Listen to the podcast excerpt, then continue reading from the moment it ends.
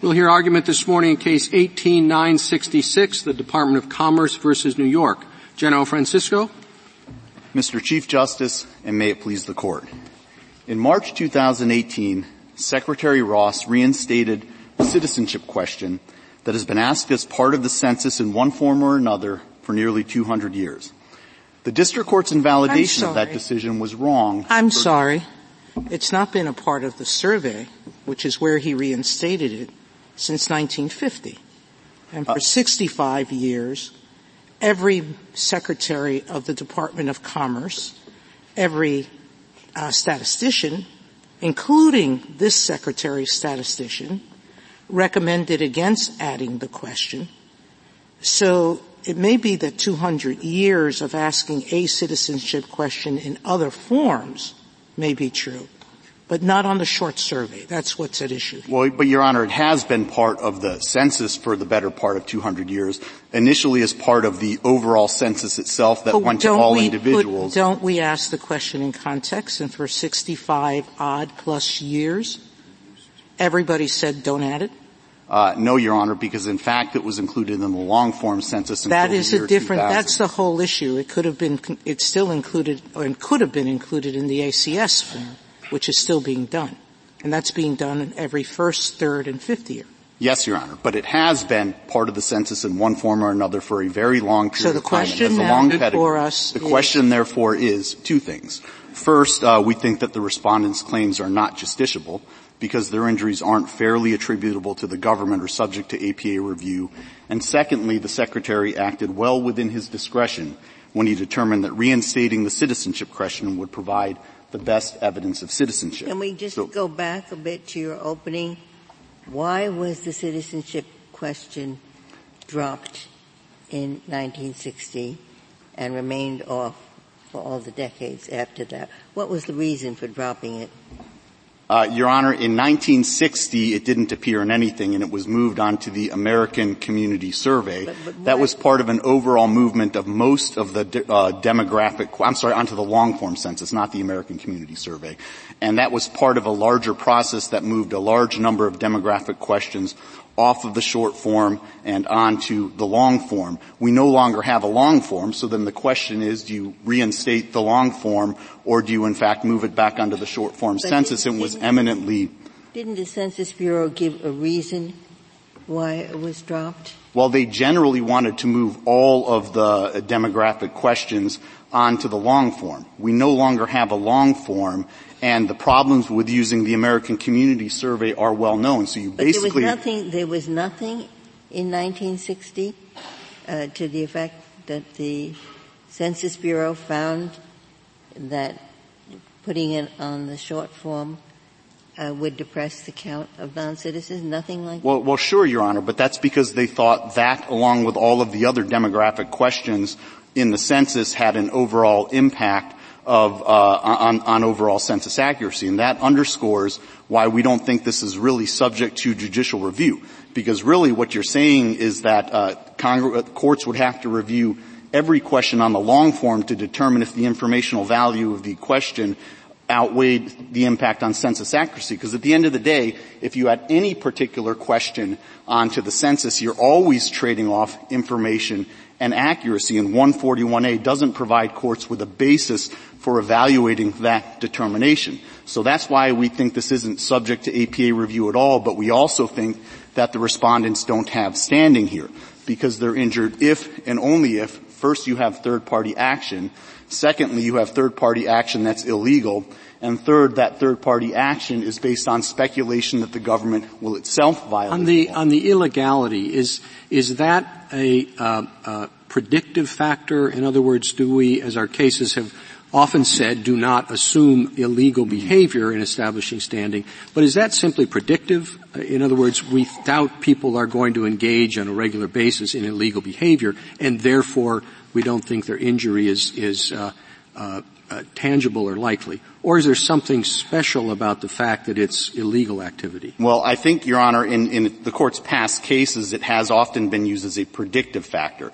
But I also think that when you put it all together, it breaks the chain of causation for Article 3 causation purposes. I mean, it is, true that if uh, uh, p- people go 60 miles an hour in a 55 mile an hour zone, that's unlawful but you wouldn't say that they're not going to do that in forming public policy or and considering standing. I, I, agree, Your Honor, and that's not our argument here. I think that Clapper is a good analogy. In Clapper, it was quite clear that the plaintiffs in that case suffered an injury in fact because they declined to use their cell phones to communicate with their clients and their clients declined to use their cell phones to communicate with them out of a fear that their phone calls would be intercepted. No question that there was an injury in fact. But what the court held was that that injury wasn't fairly attributable to the government because it was caused by the plaintiff's I'm sorry, fear that talking, the government would intercept their calls. You're talking proximate cause, which we've never used. Uh, no, we've Your Honor. used uh, determinate or coercive mm-hmm. effect in Wayfair.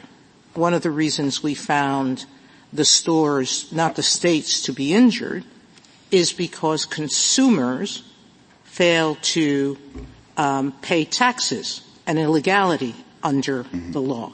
And we said that's why the states were being harmed. In NAACP versus Alabama, we held the NAACP had standing, even though it was their members who would be injured by other people, an illegality, harassment.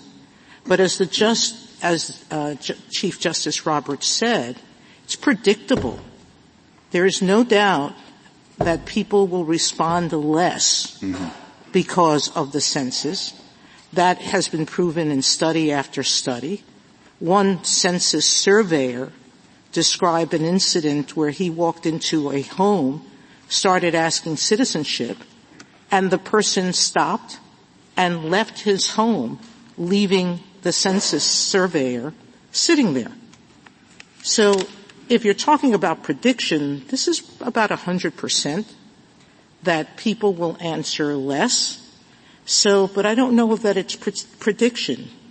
Um, it's an action by the government will be a will be a cause of this, not proximate necessarily, but that cause will cause harm. Right. Two responses, Your Honor. First, uh, we're not talking about proximate cause. We're talking about an analysis that was similar to what this court used in the Clapper case, where the Clapper said that even though there was injury in fact, even though the government's actions were in a very real sense a but-for cause of that injury in fact, it wasn't fair to attribute that to the government because it was based on the plaintiff's speculation that the government would intercept their telephone But this calls. is not the plaintiff acting.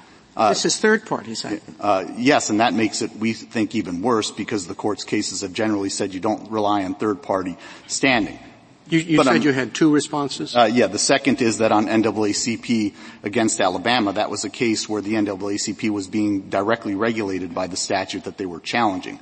They were forced to disclose their private membership lists, and that was their injury. There was nobody that stood in between them and the disclosure of their private, uh, inju- uh, inf- uh, private membership lists.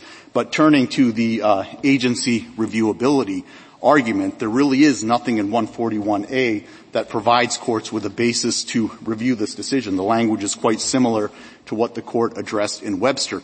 Uh, every, the addition of any particular demographic question is always going to be a trade-off between information and accuracy. And I'd, I'd, I'd urge you to look to the 2000 long-form census that had highly detailed questions about not just citizenship, but things like your commuting time, how many bedrooms you had in your house, whether you suffered from certain health conditions. Under respondent's position, courts would have to review each one of those questions to determine whether the informational value of that question outweighed any potential impact on census form. accuracy. On the main form, on, on the main form. Suppose the secretary puts in a question about sexual orientation. Suppose he puts a question in about arrest record. Suppose he says, I'm going to have the whole survey in French. Mm-hmm. Uh, in other words, we have no role to play, no matter how extreme. Uh, your Honor, you certainly do have a role to play. All right. Well, then that's the question. And I think your example. That's the question. Yeah. That's the question. And in this case, there's a statute, and the statute says that the secretary, at least on this form, mm-hmm. the main form, he shall use administrative records.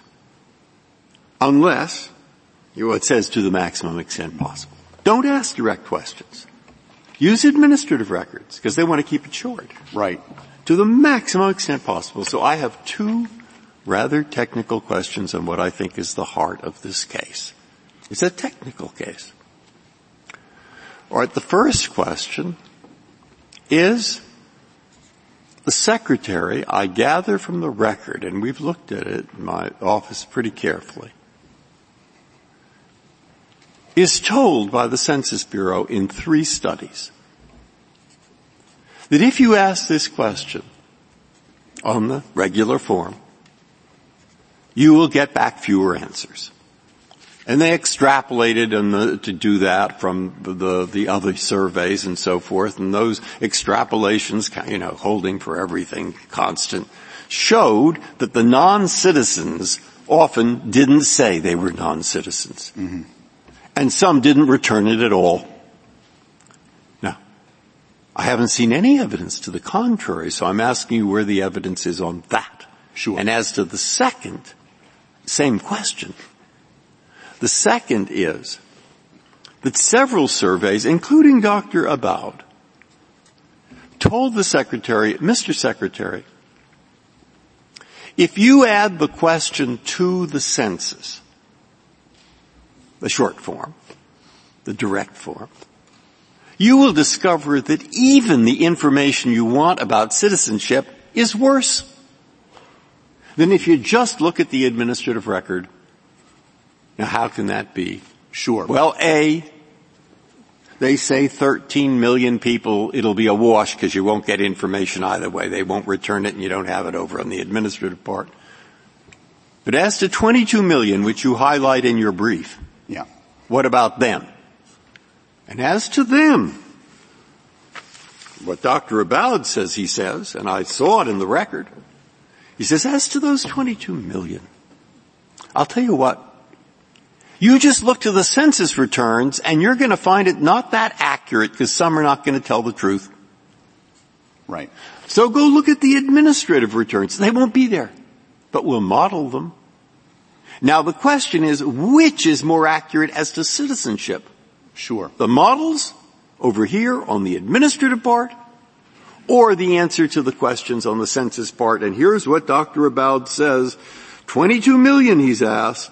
If you follow your practice, uh, you'd use a survey response, not model it. Is that right? That's right. And in your opinion, that would be less accurate than if you just went with modeling over on the administrative part. That's correct.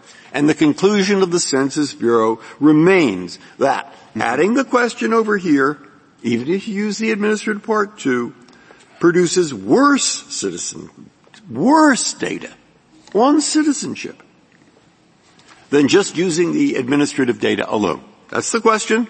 Yep. Answer from the expert. That's correct. So I read that and it's, you know, the, the judges below have listed 14 other examples or 40 other examples of many other examples and, and uh, but uh, that's the most direct. So where in the decision memo did the secretary address that problem? So sure, Your Honor. Both problems. Yes, yes. Problems. And I'd like to address that evidentiary issue first, and then I would like to come back to your question about Section 6C of the, the statute as well.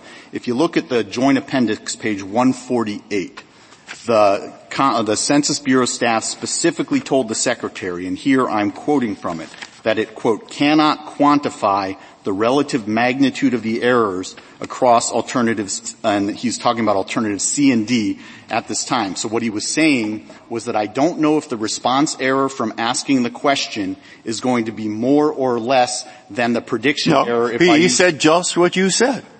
He and, said I cannot quantify sure, it, and, and, and that means he can't put scientific numbers. Of course, they said that they wanted two years to test it, but they can't quantify it. But we do have three studies. And those studies look at what happened when you asked this question before and what happened when you asked this question before right. is the response rate fell. And so if I could complete my answer, uh, what the Bureau staff told him was that they didn't know which one would be better or worse. So what the secretary Where does it say that? Where does it say uh, that? Maybe you that- could, if you don't mind, maybe you could complete your answer. Sure. That is specifically, Your Honor, at page 148 of the joint appendix, where it specifically says and explains that it cannot quantify the relative magnitude of the errors across the alternatives, alternatives C and D at this time, because it didn't know if the response errors from asking the question would be more or less than the prediction errors from the model. So what the Secretary knew was 2 I'm basic sorry. things. They, they have prediction models. They say multiple times, at least three if not more, that alternative D, which was the Secretary's alternative, and their alternative C, so everybody's clear, C was simply to use administrative records. D was the Secretary's idea of adding the question to the survey plus administrative records. And on the prediction models, which is what scientists can do, each and every time they said D would be less accurate than C. Now, Except for the one time where it mattered, Your Honor, and the key difference But memo where they specifically said that they did not know if C was better than D. And so what the Secretary no, no, knew No, that's not what he said. He is said exactly you what he can't, said. com- you're, you, the words comparative errors have a different meaning than you're giving it. Comparative errors are, I'm comparing this type of error to that type of error and what they compare each other to. You can't do that to a scientific certainty. But you can have predictive models, which is what they did, and they Right. showed you, time and again they told you, you add the survey question, it's going to be less accurate than just relying on administrative records.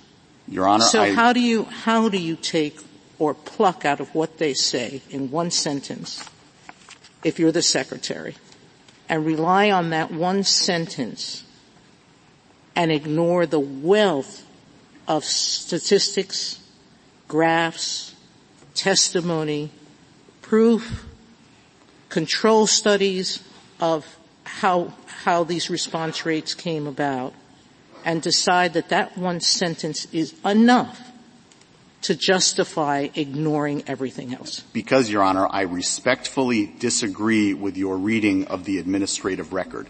If you read through the key difference in his memo, what the Bureau staff is telling the Secretary, look, there's no question that the Bureau staff preferred not to have this question on the census, but what they were telling the Secretary was that they couldn't tell which model would be more or less accurate, but they did give him specific information. Well, they told General- him that uh, Please finish. they told him that if he actually asked the question for, thir- for 22.2 million people for whom no administrative records existed, he would have got actual answers at 98% accuracy, and that the alternative, their preferred alternative, was to use a statistical model to estimate citizenship not just for the 22.2 million, but thir- for 35 million, but they had not yet constructed that model and didn't know what the error rate in that model would be. But I- and so the I, th- I think, General, I mean, 98% sounds awfully hard, high, but it's kind of irrelevant, too. The question is whether if you used the model, it would be greater than 98%. It would be 99.5%. Right. Um, because then the Secretary would have no basis for saying that you should use the question rather than the model. And as to that, as I think my colleagues are suggesting, there is a bottom line conclusion from the Census Bureau. And the bottom line conclusion is that alternative D, which is the proposal that the Secretary eventually took, would still have all the negative cost and quality implications of alternative B, which was simply adding the question alone, and would result in poorer quality citizenship data than alternative C, which is just using the administrative records plus the modeling.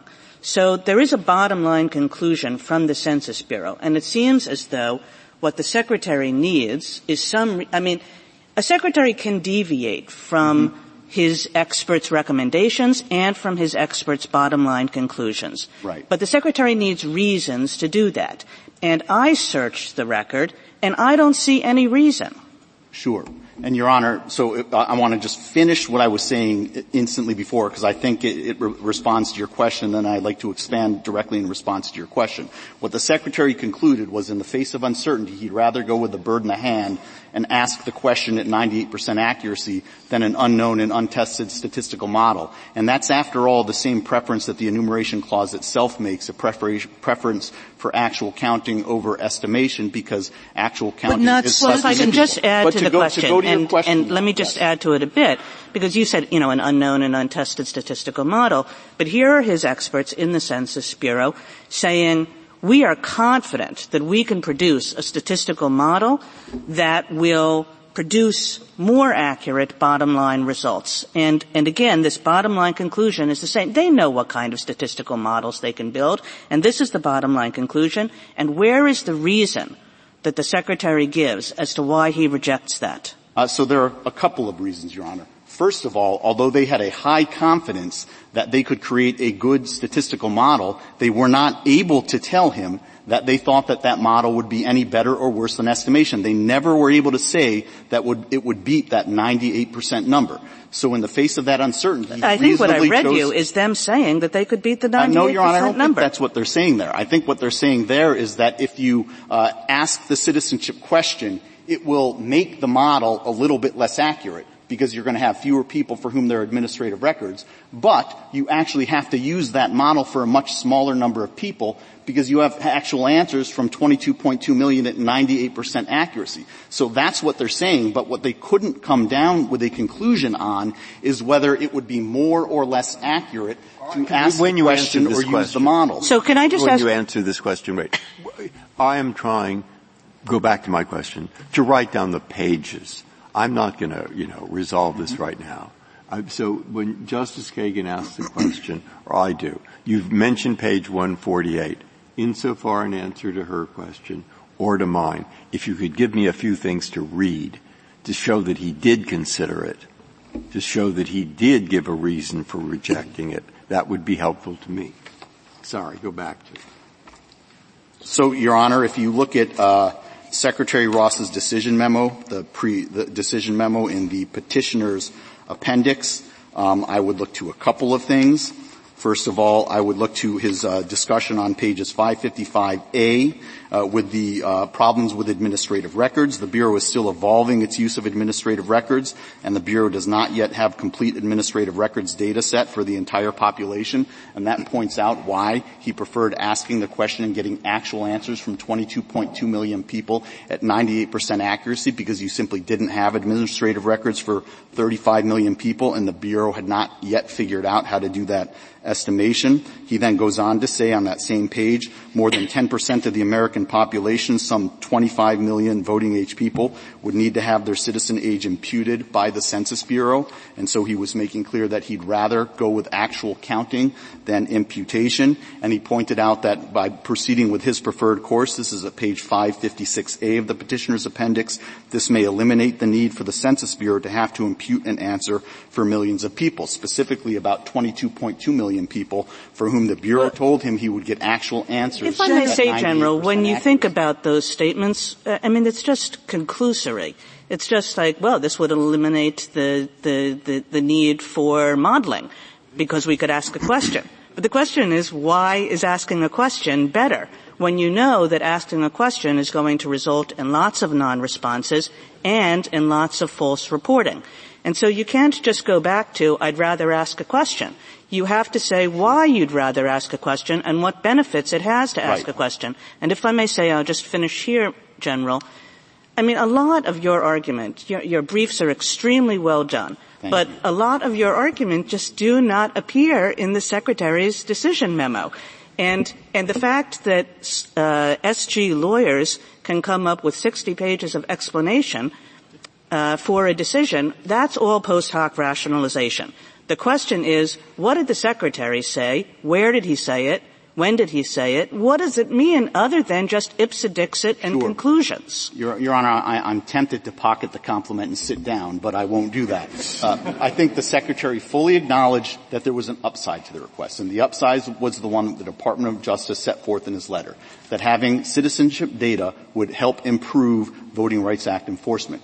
He fully understood there was an alternative using administrative records. And he analyzed that alternative in the language that I just read uh, to Justice Breyer, and he understood there was a downside that adding the citizenship question would potentially increase self-response, decrease, uh, uh, increase the number of, the decrease the number of self-response rates. But he found two things with respect to that. First, he found, and all of this is in his letter, that he could mitigate that to at least a certain extent with follow-up operations, per not, perhaps not entirely, but at least to a certain extent. And secondly, to the extent that materialized, it was the product of illegal activity. So he considered the benefits, he considered the alternatives, he considered the costs, and he concluded that the benefits outweighed the costs. Which letter are we talking about? Uh, the Secretary Ross's decision memo in March 2018. The memo, Your Honor. not, the memo, not the yes, letter Your from the Yeah. Department of Justice. Yes, Your Honor, the memo, but the Department of Justice's letter is the one that articulated uh, the Voting Rights Act rationale that Can you formed the explain, principal can you explain how uh, it would improve Voting Rights Act enforcement? Yes, Your Honor. Uh, one of the critical elements of Voting Rights Act enforcement is something called Citizen Voting Age Population, or CVAP.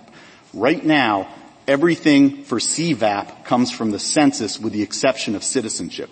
So population, age, race, all of that comes from the census except for citizenship, the C in CVAP. So a large amount of voting rights litigation focuses on expert witnesses who try to fill in that missing C and try to estimate that missing C through imputation based on the American Community Survey, which goes to just one in 38 households. And the Department of Justice wanted to get all of the same information from the same database so that critical feature of voting rights litigation, CVAP, all came from the same place. General, Had just how do we know that DOJ couldn't do alternative C, rely on the administrative records?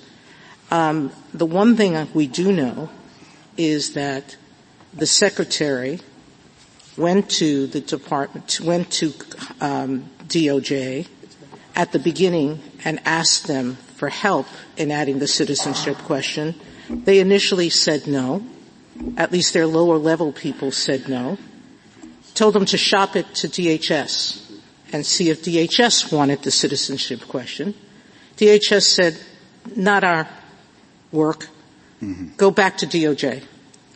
They go back to DOJ, the people they're in touch with, that are not low level, but they're not the highest level, say no, and Secretary of Commerce speaks to the head of DOJ at the time, mm-hmm. And the head of the DOJ says, we'll give you anything you need. They do a letter. The letter says the ACS is not enough. What the letter doesn't say is, ah, if you supplemented with administrative records, which 6C lets you do and tells you you should do to maximize the extent possible that the actual count is accurate, and we do know that there will be less people being reported, which is the whole purpose of the survey, how many people there are, and nobody doubts that there will be less people reported. That's a maximum need of the census survey report, not citizenship. Let's not confuse the two things. The enumeration is how many people reside here, not how many are citizens. That's what the census survey is supposed to figure out. DOJ needs citizenship. But when the Bureau asks DOJ, not the Secretary, to meet so they can discuss why the administrative records are not good enough, they say, we don't need to. So tell me in that sequence, how does the Secretary know the answer to Sure. that question? Sure. So a couple of responses to that, Your Honor. I'm going to start with the 6C issue because I know that was of interest to Justice Breyer as well.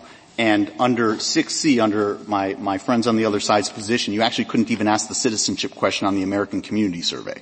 And you also couldn't ask about sex and age on the census itself, since all of that information is all also available in administrative records. But the reason why administrative records are insufficient under 6C for any of these purposes is for the simple reason that you don't have them for 35 million people. In terms of the Department of Justice's request and the Census Bureau's uh, alternative proposal, it simply wasn't responsive to the Department of Justice's request for two reasons.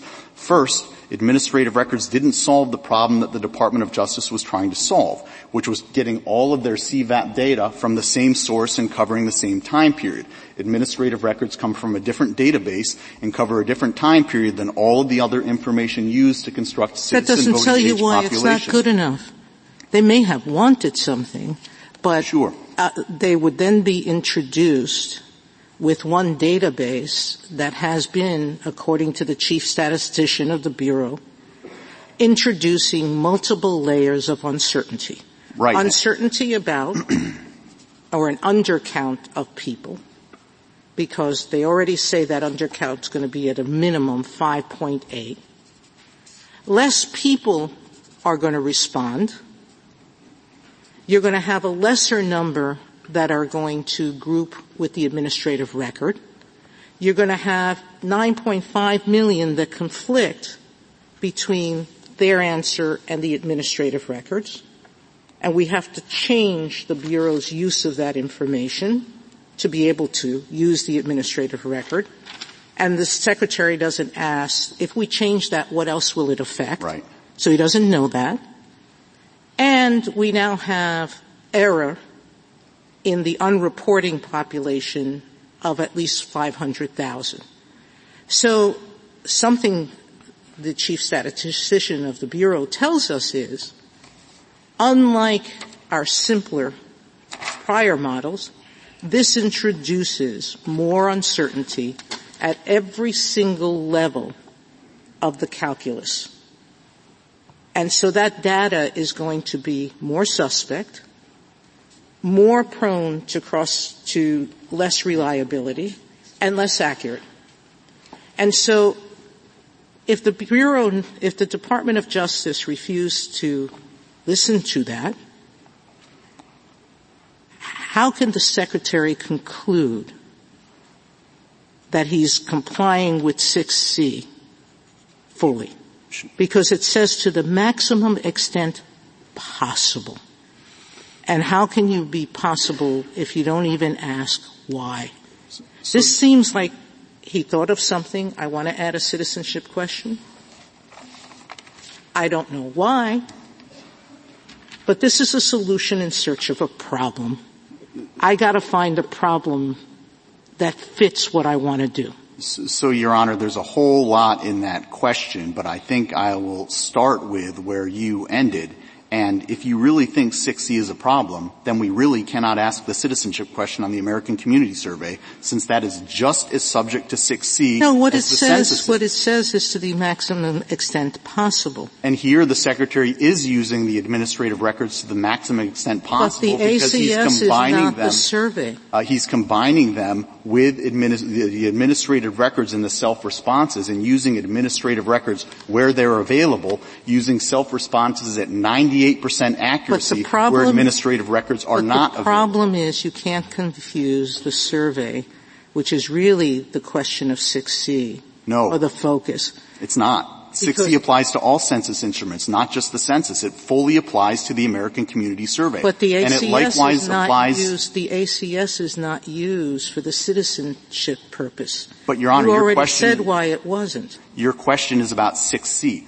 6C applies to the ACS and it applies to the census. And sex and age information, which we ask on the census, is also available in administrative records. Indeed, administrative records are more accurate with respect to sex and age because presumably your birth date and your sex don't change over the course of time, whereas your citizenship status does. So if you really think that 6C is a problem, We can't ask it on the ACS, and we can't ask sex and age on the census. So that's why I think that is plainly wrong. It really does boil down to whether the Secretary's judgment here is a reasonable one, and in the face of two competing possibilities, either asking the question, getting answers for two-thirds of the people for whom no administrative records existed at 98% accuracy, or using an estimation model that had not yet been created and had an unknown error rate, the Secretary reasonably chose to go with a But bird just, in the hand. General, just going back to Justice Kavanaugh's simple question about why uh, the Secretary thought that there was a need for this data, and then part of what Justice Sotomayor was talking about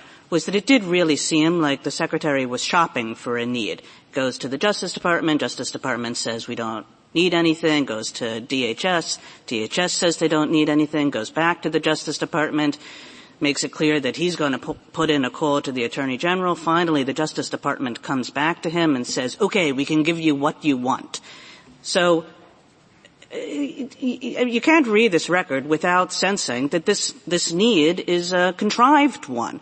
Nobody had, you know, there have been lots of assistant attorney general in the civil rights division that have never made a plea for this mm-hmm. kind of data.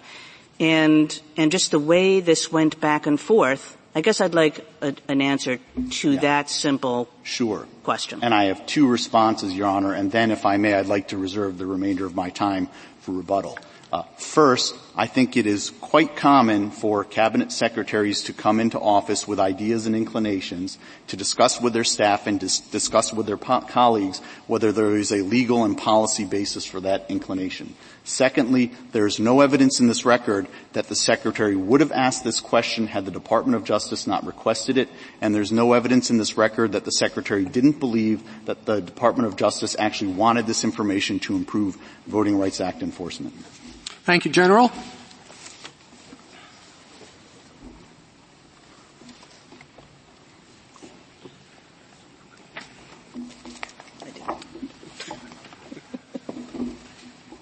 General Underwood. Mr. Chief Justice, and may it please the Court. The Secretary decided to add this question about citizenship to the 2020 census, although the record before him contained uncontradicted and strong evidence that it will cause a decline in the response rate of non-citizens and Hispanics to the detriment of the states and localities where they live. He gave three reasons for the decision and none of them can survive APA review. One, he said there was inadequate evidence of an effect on the response rate, but that is flatly contrary to the record. He said he could dismiss or discount any such effect because non-response is an illegal act, but that is an irrational and impermissible factor to consider on this question. And he said that adding the question would help voting rights enforcement, but that claim is unsupported by the record as well. Um, do you, do you think it wouldn't help voting rights uh, enforcement? The CVAP, uh, Citizen uh, uh, voting age population uh, is the critical element in voting rights uh, uh, enforcement, um, and this is getting citizen information. Well, as we have, as has been discussed at length in the during the previous um, argument, the evidence before him was that it would not give better citizenship information than, that, that's, it's the 22 million that the government points to, the 22 million whose citizenship information will be either modeled or the result of the answer to a census question. Was and, there anything that showed that the department would have been aided in either past cases or cases on the drawing board? Any there, there, there, was not. And what I'd like to point out is that the comparison should be to using administrative records. The Department of Justice letter, taken at face value, says the old ACS survey data that we've been using is inadequate and we need an improvement over that. The Census Bureau produced this answer, which is we can do this by linking the existing census information to administrative records. The Department of Justice never commented on that. The Department of Justice uh, actually declined to meet with the Census Bureau people who wanted to meet about it. So there was nothing before the secretary to say that this survey, this census information would be an improvement, and there was no comparison at all from the Department of Justice about whether this would be an improvement or not. It seems to me that at least with so much question about whether this information would be better or worse than the, um, the use of modeling from administrative records, the secretary had an obligation to find out the answer to that question. What if the answer was uncertain? Well, if the answer is uncertain, then it is hard to invoke that as a reason. Now we get back to the cost in the enumeration. That is, if the, if it's unclear, we think it's worse, but if it's just unclear whether this question will improve voting rights enforcement, that is not sufficient to pay the cost of the steep decline in the enumeration because the enumeration is, after all, the primary purpose of the census. Well, on the modeling, uh, Go ahead. Uh, on the modeling, there was a lot of talk during the first part of the argument about, I think it's 22.6 million people who it, it is predicted would answer the citizenship question and as to whom there uh, is not administrative data. And there was an estimate that the, those answers would be 98% accurate. And the comparison then has to be between that 98% predicted accuracy uh, rate and whatever the accuracy rate would be for the model. And is there anything in the administrative record that shows that the model was tested and that it was possible to Uh, extract a, a, predicted error rate for well, the model? We ha- what we have is that this, the model hadn't been generated, but what we have is the Census Bureau saying, this is like other modeling that we routinely do. We're confident that we can do it. So if the Secretary is, has to choose between two things, and on one, the Secretary knows there's a 98% accuracy rate, and as to the other, the Census Bureau says, we're going to create a model and uh, we don't know how we can't give you any statistics but trust us it's going to be more accurate than 98% is it arbitrary and capricious for the secretary to say i'll go with the 98% because that's a known quantity if there were no cost to the enumeration that would be a different question but when there is this much uncertainty then it is arbitrary and capricious to take that kind of risk with the enumeration. I don't understand uncertainty. I, I thought the 98%, of course it's 98%. Most people are citizens. The people who are citizens are not going to, you know, they'll say they're citizens. All you'd ever expect are a few percent who are not citizens. Then I have on pages Joint Appendix 882 through 884 Mr. Abowd's testimony where he unequivocally says three times that in, in not 98 percent in respect to those people who are not citizens, the administrative model will be more accurate than just asking the census question. And if you add the census question, then you look to it for the answer, you will discover that you are less accurate in respect to non-citizens. Now he says that. That's why I asked the Solicitor General, what is there contrary to that? And he gave me things to look at. And I would say the most contrary thing, which I want to ask you about, is Dr. Abowd at the trial said, quote, there's no credible quantitative evidence that the addition of a citizenship question will affect the accuracy of the count. Alright, that's what he said. Now, I'm sure in their reply brief they pointed right to that. We can't simply ignore it. And so I want to hear what your answer is to that, which the government says is contrary evidence. If you look at that testimony in context, it is perfectly clear that what he is saying is that he didn't have enough evidence for a firm quantitative statement meeting scientific standards. He actually defined the term credible quantitative evidence. And if you'll bear with me, he, he said, it's evidence that is specifically related to the insertion of a citizenship question into the otherwise planned 2020 census that identifies the citizenship question itself as the likely or one of the causal elements associated with changes in the outcomes and that would stand up to extensive peer review within the Census Bureau and with the scientific community. And, that's the, the evidence that he found was not available? Yes, that's right. He said he didn't have enough to quantify accord, in accordance with peer-reviewed standards. He didn't say um, there would be no effect. He said, I don't have enough to give what I, what I believe as a scientist to be this term, credible quantitative, um, to make a, a, a, credible quantitative evidence. Can, can so I ask? I'm sorry. Please finish. And, and, and, my point is that at the same trial, if we're going to look at the trial testimony, at the same trial, um, other experts said maybe so, but there is enough evidence to make a different kind of judgment, not a firm, scientific, quantified judgment, but a judgment. Do you think it's proper to, to look at the trial record on this issue? There's a lot of citation uh, in the respondent's brief to trial testimony. Aren't we reviewing the administrative record? We are. Uh, well, as for standing, we're reviewing the whole record. That's correct. but as to the arbitrary and capricious correct. review, that's, that that is correct. But that would make this statement also of, of Dr. Abowd off, uh, off, the record, off the administrative record. Can I can I ask a? But what I yes, please. Please finish.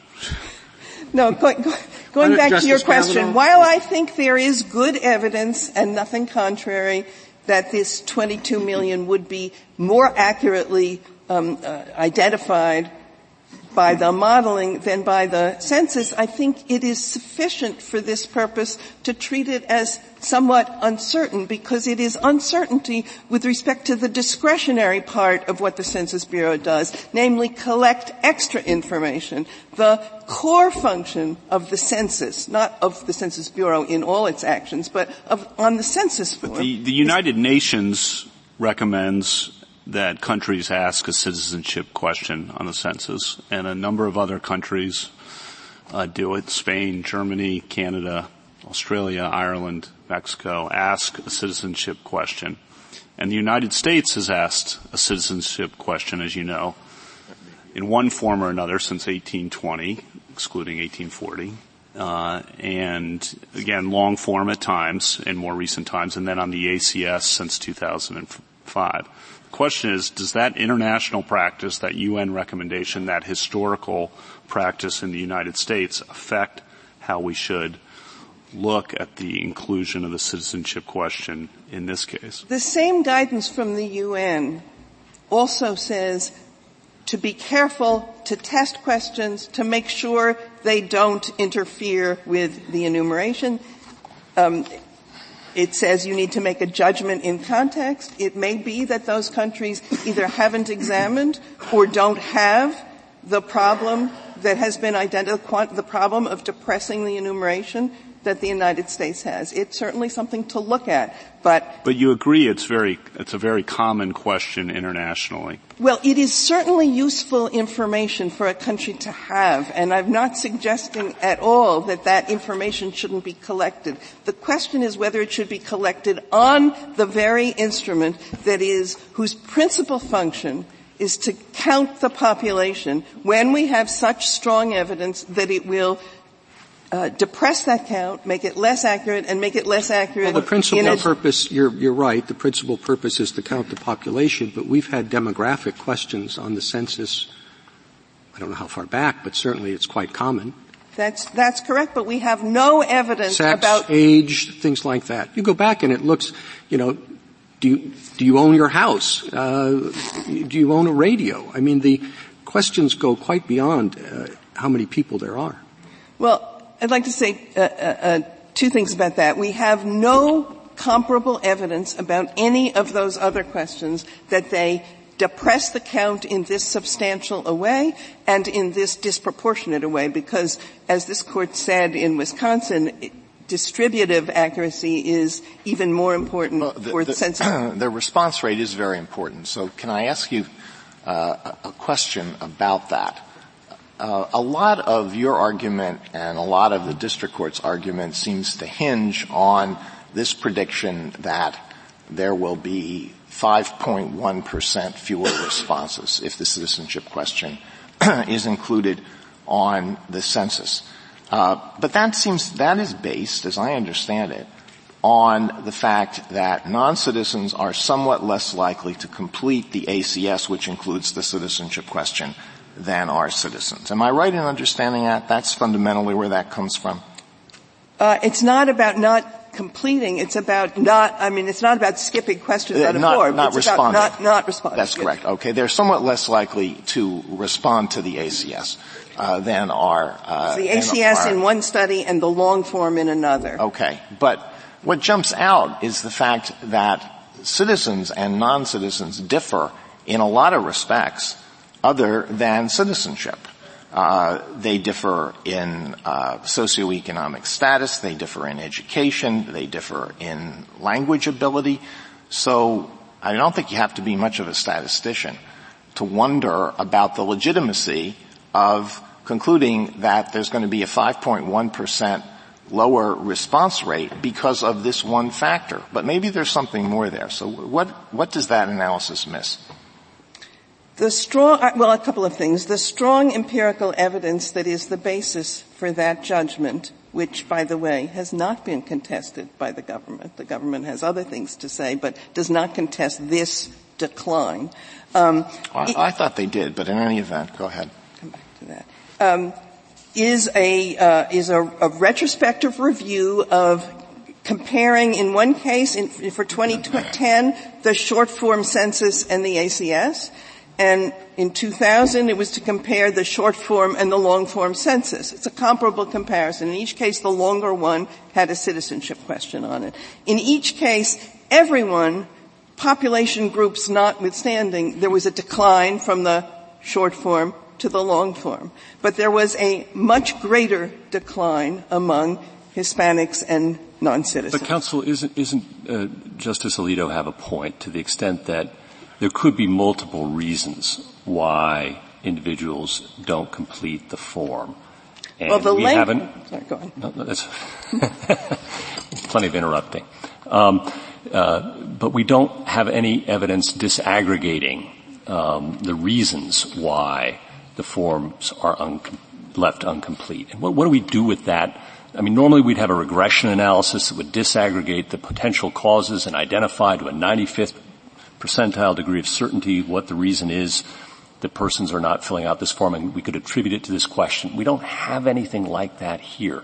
So what are we supposed to do about that? Well, I think I think there are a few things to say. And, and, and, and let me just throw one other question. I know your, your light's on, and I, but I really wanted to get it to you, and I'm sorry we haven't gotten there.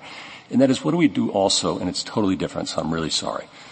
What, what do we do with the fact that, um, as I understand it, some of the respondents and other people in litigation have complained uh, when when uh, folks have relied on the ACS to extrapolate citizenship for purposes of redistricting, um, and in fact argued that we should rely only on actual uh, census data. And I understand respondents have made that argument in litigation. So what, what do we do with that? There are a lot of complaints about the ACS. The Census Bureau's proposal to use administrative records solves most of them. It's not a question of just the ACS, which is a survey about which there have been many complaints, and the putting the question on the census. The Census Bureau is, um, they are data experts. There are many ways of trying to collect data. The question in this case is whether doing it on the census form is warranted, even though it causes such a harm to the count. Now that brings I us thought back. that Dr. Abowd's testimony, or at least the letter somewhere I read, that they controlled for this, for all of the other reasons that uh, Justice Gorsuch was mentioning as reasons why people would not complete. Well, they certainly controlled for the length of the form. That was the that was not the, just that. On page one ten yes. of the joint appendix, it says whether the response da da da uh, that they're much greater. It says incomparable rates for other democratic variables like sex, birthday, yes. age, race, ethnicity. So I thought that that was an effort to control for the things that Justice Alito mentioned insofar as they're relevant. It was. The, the, only limitation on it was that they had to deal with data that already existed. Dr. Abowd wanted to do a random control test of this question and wasn't permitted to do so. that's not the, that's, a, that's a different issue, isn't yeah. it? What Justice Breyer mentioned. It's totally it's it's the yeah. decline in the response rate uh, based on those variables, but not, it doesn't, it doesn't, as Justice Gorsuch says, disaggregate the many factors that could explain a decline uh, when you're distinguishing between citizens and non-citizens. Well, it did try to control for other properties that citizens have but we and don't, non-citizens and, and, have. It's fair to say we don't have this isolated though, isn't it?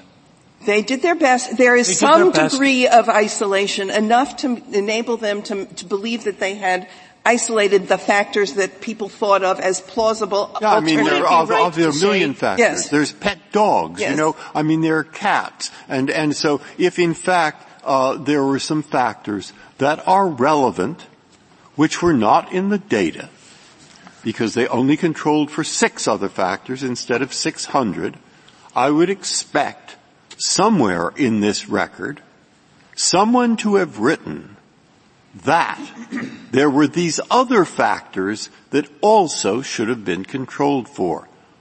I know what you're going to say. Unless I'm wrong, you better not tell me that I am right if I'm not.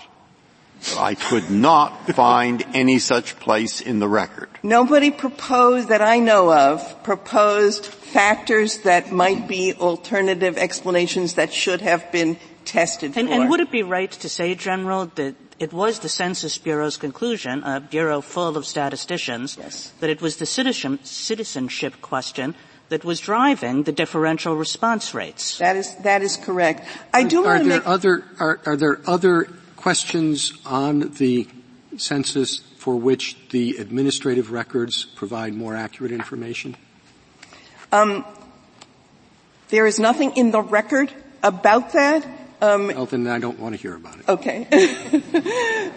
okay. Could you answer you, the general's point that um, if you rely on 6C, then you shouldn't be even asking this on the ACS form? No. Um, the uh, uh, for one thing, uh, in order to use to do modeling, in order to do sampling, um, they need some uh, survey data to compare it to, and so some judgments can be made, and the judgment might be made that the ACS or some questionnaire that doesn't involve harm to the count, that is sampling or or some other form of less less than universal questioning, that testing questions on that kind of instrument is the way to do it. Thank but, you.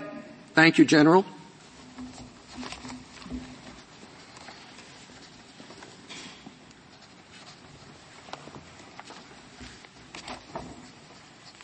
Mr. Ho?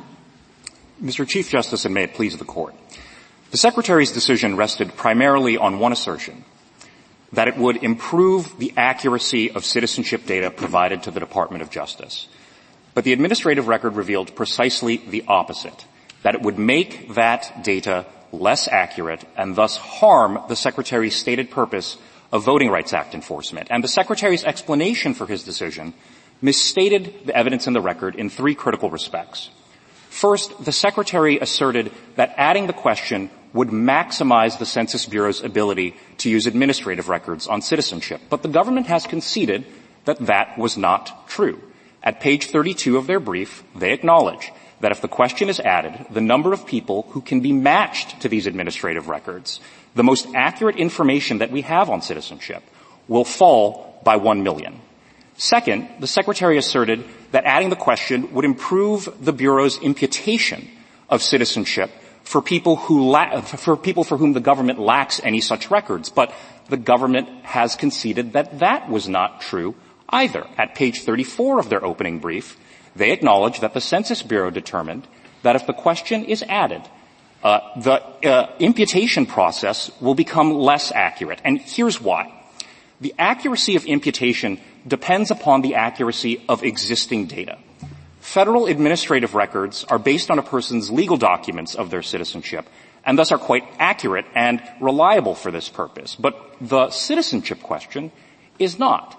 The evidence shows that non-citizens respond to the question inaccurately one third of the time. So if the question is used, the data that's used for imputation will be contaminated by those incorrect responses, making the output of the imputation process less accurate, making the data less accurate, and again, harming the Secretary's stated purpose of improving the accuracy of citizenship information. The Secretary misstated the evidence in a third respect. He asserted that adding the question would fill in the gaps in 22 million, uh, uh, uh, for 22 million people in administrative records on citizenship, but the Census Bureau concluded specifically on the last page of their March 1st memo in the administrative record that the Secretary's decision will not solve that problem. And the reason is again because responses to the question are highly inaccurate, whereas the imputation process based solely on, on administrative records would be more accurate. That's reflected in the Census Bureau's bottom line conclusion in its March 1st memo, and it's reflected in the testimony of Dr. Abowd but um, this at takes trial. us back, does it not, if I'm following your argument, to the 22.6 million people who will answer the citizenship question, but as to whom there aren't administrative records. That's what you're talking about. Um, yes, Justice Alito. Okay, and so then this is territory that we've we've covered. But if the secretary is told, here's the error rate uh, that we can expect for those who answer the citizenship question, and on the other hand, we have this model, and we can't tell you how accurate it is, but trust us, it's going to be better. Is it arbitrary and capricious for the secretary to say, uh, I, I, don't want to go with this model because I don't know what the accuracy of that is. Justice Alito, respectfully, I think the Census Bureau said a little bit more than trust us. What the Census Bureau said was, we can develop a highly accurate model for this that's going to be better than getting the question wrong one third of the time. Yeah, well, they said, in our opinion, this would be better, but they can't quantify it. They, they don't provide a specific number. They don't even provide a range. Am I right on that? Um, they do say that it would be more accurate than responses to the citizenship question, which they do quantify as being incorrect one third of the time for non-citizens. And if I could get back to Justice Kavanaugh's. Go ahead. Oh, I'm sorry. Justice Kavanaugh's question earlier about whether or not that can help with Voting Rights Act enforcement, it, it can't. And, and here's why. Uh, citizenship data matters in the Voting Rights Act. I'm sorry, Act. just what can't? Uh, I, am sorry. I lost sight of the it in your answer. the Secretary's question, Mr. Chief, um, the Secretary's decision, Mr. Chief Justice, and no, no, responses. I thought you were talking about whether it's helpful with respect to the voting rights information. That's right. Uh, adding a citizenship question to the census, I'm sorry, is not helpful for Voting Rights Act purposes because responses to the question are inaccurate so frequently for non-citizens. Citizenship matters in the Voting Rights Act context when you're dealing with a population in which there's a large number of non-citizens. The VRA requires the drawing of districts in which minority voters constitute a majority um, sometimes under some circumstances. Now, under normal circumstances, voting age population data will be sufficient for that purpose if citizenship rates are high. But if the minority group has relatively low citizenship rates, for example, as is the case with Hispanic um, populations in some circumstances, then you need citizenship data to make sure that you're drawing a district in which uh, minority voters are in fact a majority of the population. And data that's wrong one third of the time with respect to non-citizens just doesn't help you draw districts well, at we, that granular block by block level. Well, when we talk about the block by block level, one of the complaints that we've heard uh, from the other side is that the data that um, we rely on from the ACS is at, at, too high a level, and that the census goes down to a more granular level. And that in fact some of the states who are now respondents before us have in litigation, including in this court, argued that uh, ACS data should not be relied upon for purposes of citizenship or other purposes. Um, that the census data is more accurate. What, what, do we do about that? It seems to me like uh, you kind of put the government a bit of a catch-22. You say they shouldn't use the census, except for in later litigation when they have to use the census. Justice Gorsuch, let me say two things in response to that. The first is that to the extent that more granular citizenship data were in fact necessary for Voting Rights Act enforcement purposes, and we I think set forth a number of reasons in our brief why that's not in fact the case. But just assuming that it is. Well, we, we know states have argued this, including some of the respondents before us. So I'm, I'm you know, it is a thing. Okay, that, that, that's fair. But uh, what the Census Bureau recommended was that it could develop that block level data either with existing ACS data or using administrative records and that that would be in fact the best and most accurate way to do that. So and the states that said previously that wasn't enough now are going in all future litigation to bind themselves to accept that it is enough. Well, uh, is, is, are you prepared to say that? Uh, Justice Gorsuch, um, we've never taken, our clients have never taken that position, and I, am not aware of my okay, organization and, ever taking and that how, position. how about the underreporting, um, or the, the, the, folks who stop and break off answering the long form, and, and we're asked to believe that that's solely attributable to this question? We have a whole bunch of states that say that in fact the break-off rate because of that question, at that question is something like 0.36 percent. Well, so that it's very difficult to understand why that question would be the cause of people uh, stopping answering. Whereas another possible explanation that hasn't been explored, as I understand it, at least, is the length of the form itself may deter those uh, with less means uh, and less time to fill them out.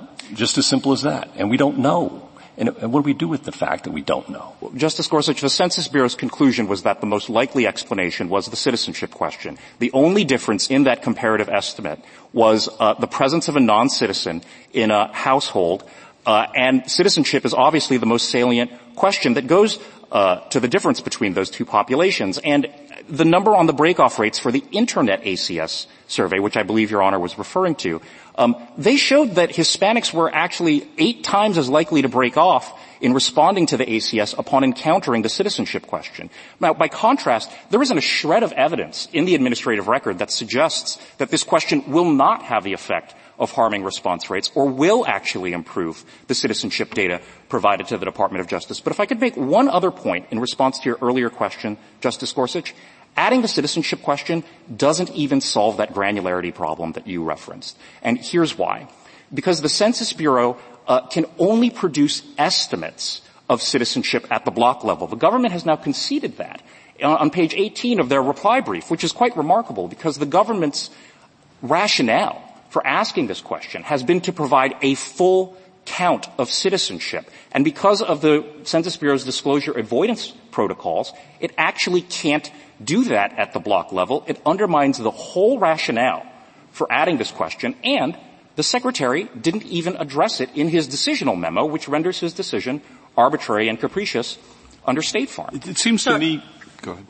Uh, what is the it in that sentence? What did the Secretary not address? He did not address the fact that because of the Bureau's disclosure avoidance protocols, it can only provide estimates of citizenship at the block level. Um, if I could, let me explain why. The statute um, requires uh, the Census Bureau not to disclose information that could result in the identification of a person's census responses.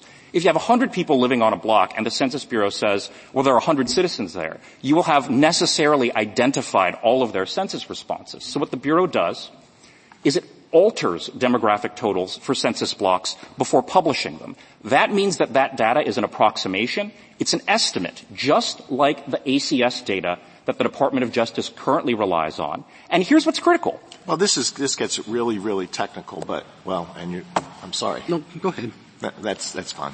Okay. Thank you, counsel. Thank you, Your Honors.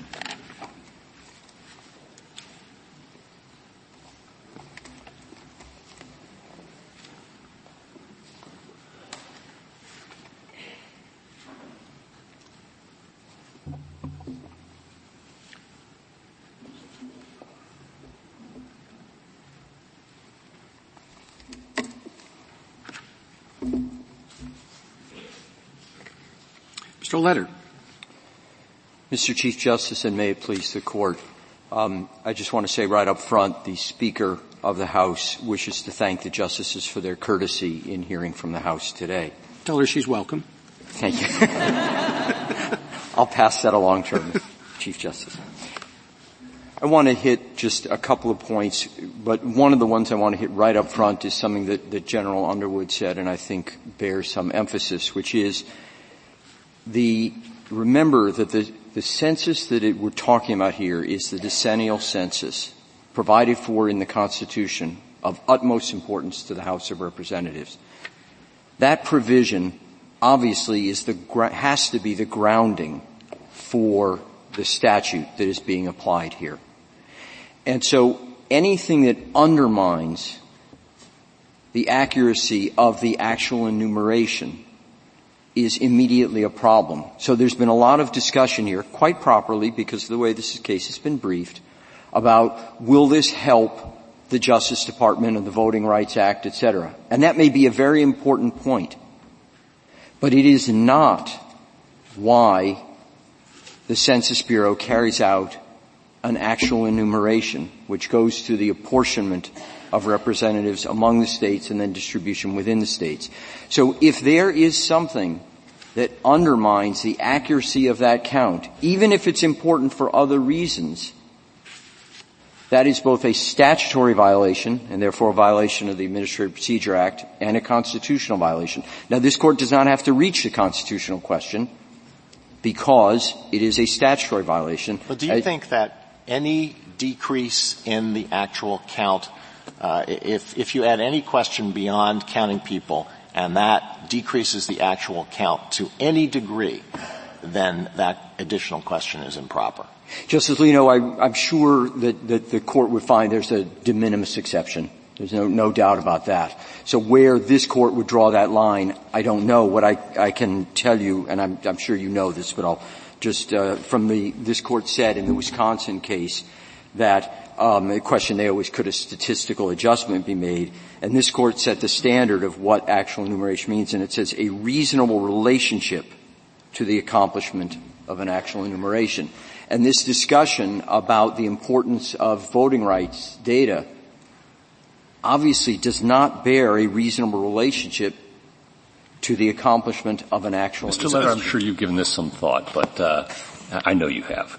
Um, in terms of assessing what a reasonable relationship is, what do we do with the history? And the fact that this question has been on uh, for what a long time was the only form in the census through almost all of our history. And it, it continues to be asked today in, on the long form or the ACS. It's not like this question or anybody in the room is suggesting that the question's improper to ask. In some way, shape, or form. And what do we do as well with, with the evidence of practice around the world. And virtually every English-speaking country and a great many others besides ask this question in their censuses. So I'm sure you've given consideration, th- thought, thoughtful consideration to those questions. Absolutely, Your Honor, although I can tell that you also have.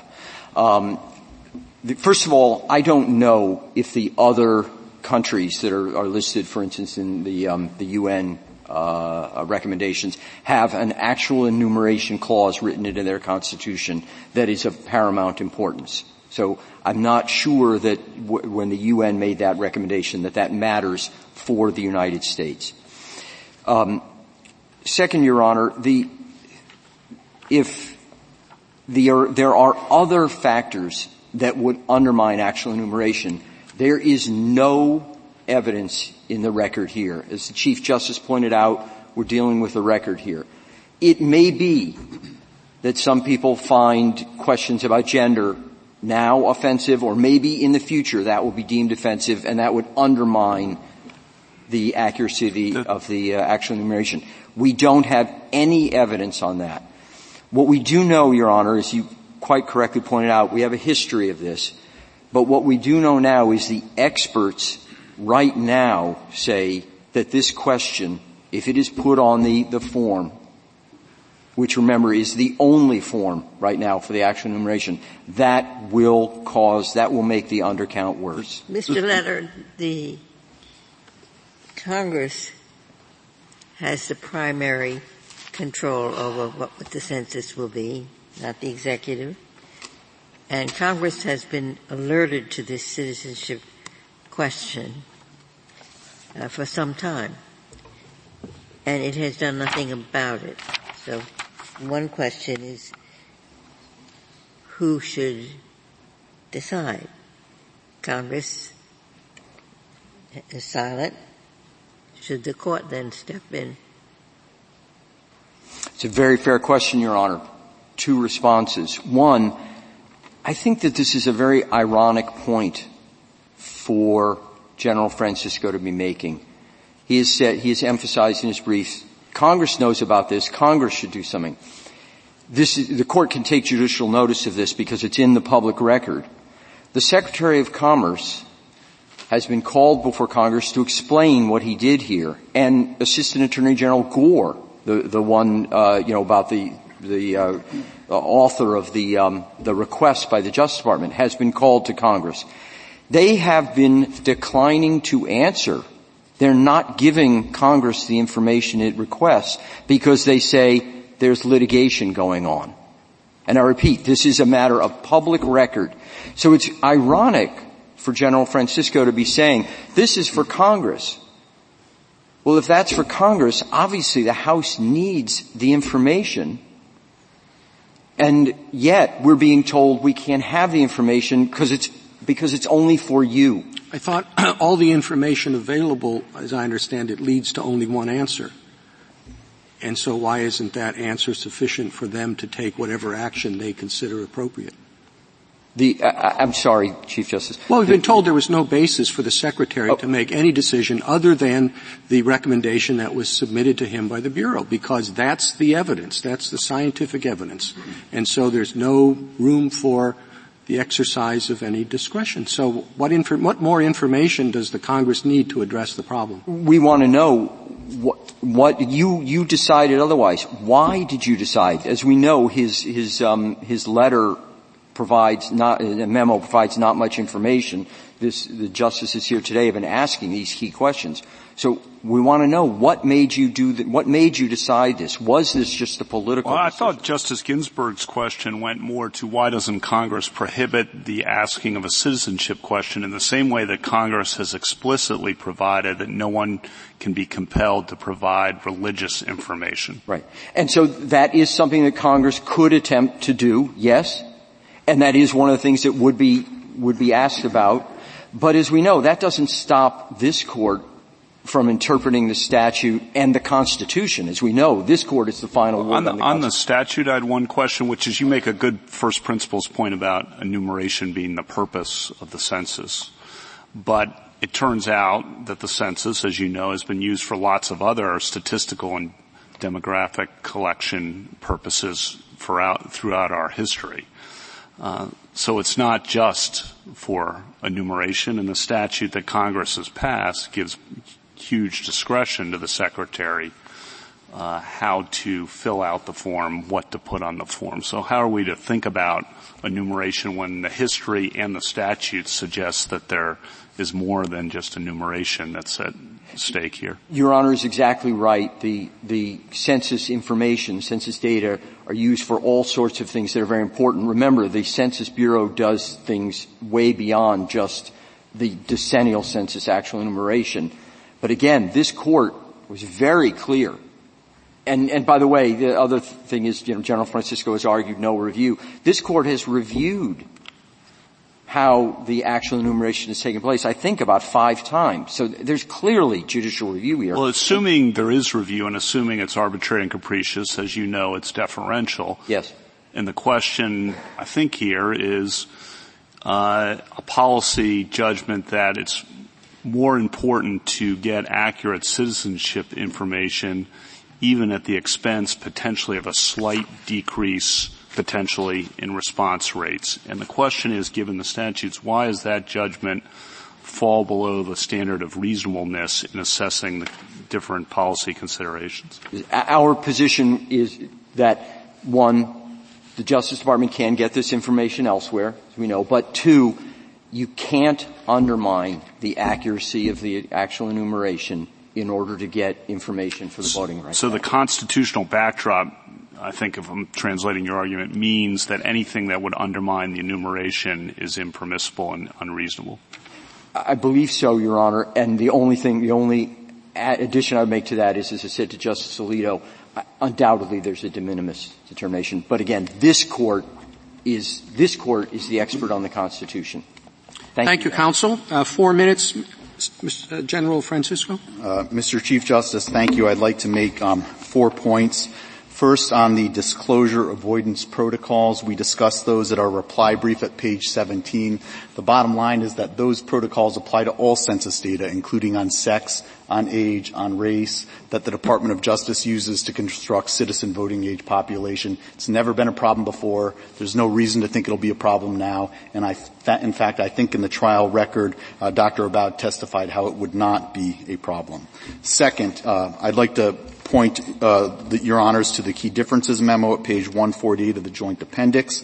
The very, the one full paragraph. The first sentence says, the relative quality of alternative C versus alternative D will depend on the relative importance of the errors in the administrative data, response data, and imputations. It then goes through and discusses the various types of errors, and its final conclusion is, unfortunately, the Census Bureau cannot quantify the relative magnitude of the errors across the alternatives. Third, in terms of response rates, the administrative record shows that the Census Bureau staff believed that there would be a 5.1% decrease in the initial response rates from adding the citizenship question. But as uh, uh, Secretary Ross points out in his memorandum, that doesn't take into account follow-up operations. That's the response rate drop before follow-up operations. And it doesn't disaggregate between those who are going to be put off by the citizenship question itself as opposed to those who are put off by the larger macro environment because they don't trust the government or don't like this particular administration. And that th- I think is one of the reasons why Dr. Abowd concluded uh, in the testimony that uh, Justice Breyer cited that quote, there's no credible quantitative evidence that the addition of a citizenship question I, will affect the accuracy of the I count. And I thought that uh, Dr. Abowd um, stated and the district court found that the uh, follow-up process was at best riddled with a number of, of, of inadequacies and that it wouldn't be adequate enough to take care of the shortfall. Well, we can debate about whether it would be adequate enough, but uh, in order to say that the final self-response rate would drop by 5.1%, you have to conclude that it's 0% accurate. And I don't think that there's any basis in the record to conclude that it's 0% So how much accuracy so, would be, let's assume it were 5.8 or something close to it. Is that de minimis to you? Is that inconsequential? Honor, I think, I, I think that that is uh, largely an impossible question to answer. That is not built into the Constitution itself. There's always going to be a trade-off. The long-form census, for example, caused a drop in self-response rates relative to, to the short form by, I believe, around 10%. But my final point is one that uh, Mr. Letter alluded to, and that is uh, under That's my why you friends keep the short form. Uh, right, Your Honor. And under my friends on the other side's position, you are effectively empowering any group in the country to knock off any question on the census if they simply get together and boycott it. There are many people in this country who might find the sex question objectionable because it limits individuals to a binary choice. If a large number of people got together in one state and said we're going to boycott the census, General, as long as you include that sex General, question, you're effectively empowering I, General, are to you knock suggesting, that off. Justice are you suggesting, are you suggesting that Hispanics are boycotting the census? Not in they, the, Are you suggesting they don't have whether it's rational or not, that they don't have a legitimate fear? Uh, not in the slightest, Your Honor. I am suggesting that the risk so of my friend's theory on the other side is that accountants is precisely that type of coordinated behavior that would empower groups to knock off any question of the census that they found to be particularly objectionable. Uh, Mr. Chief Justice, unless the court has further questions. We're all done. Thank you, Your Honor. Thank you, General. The case is submitted.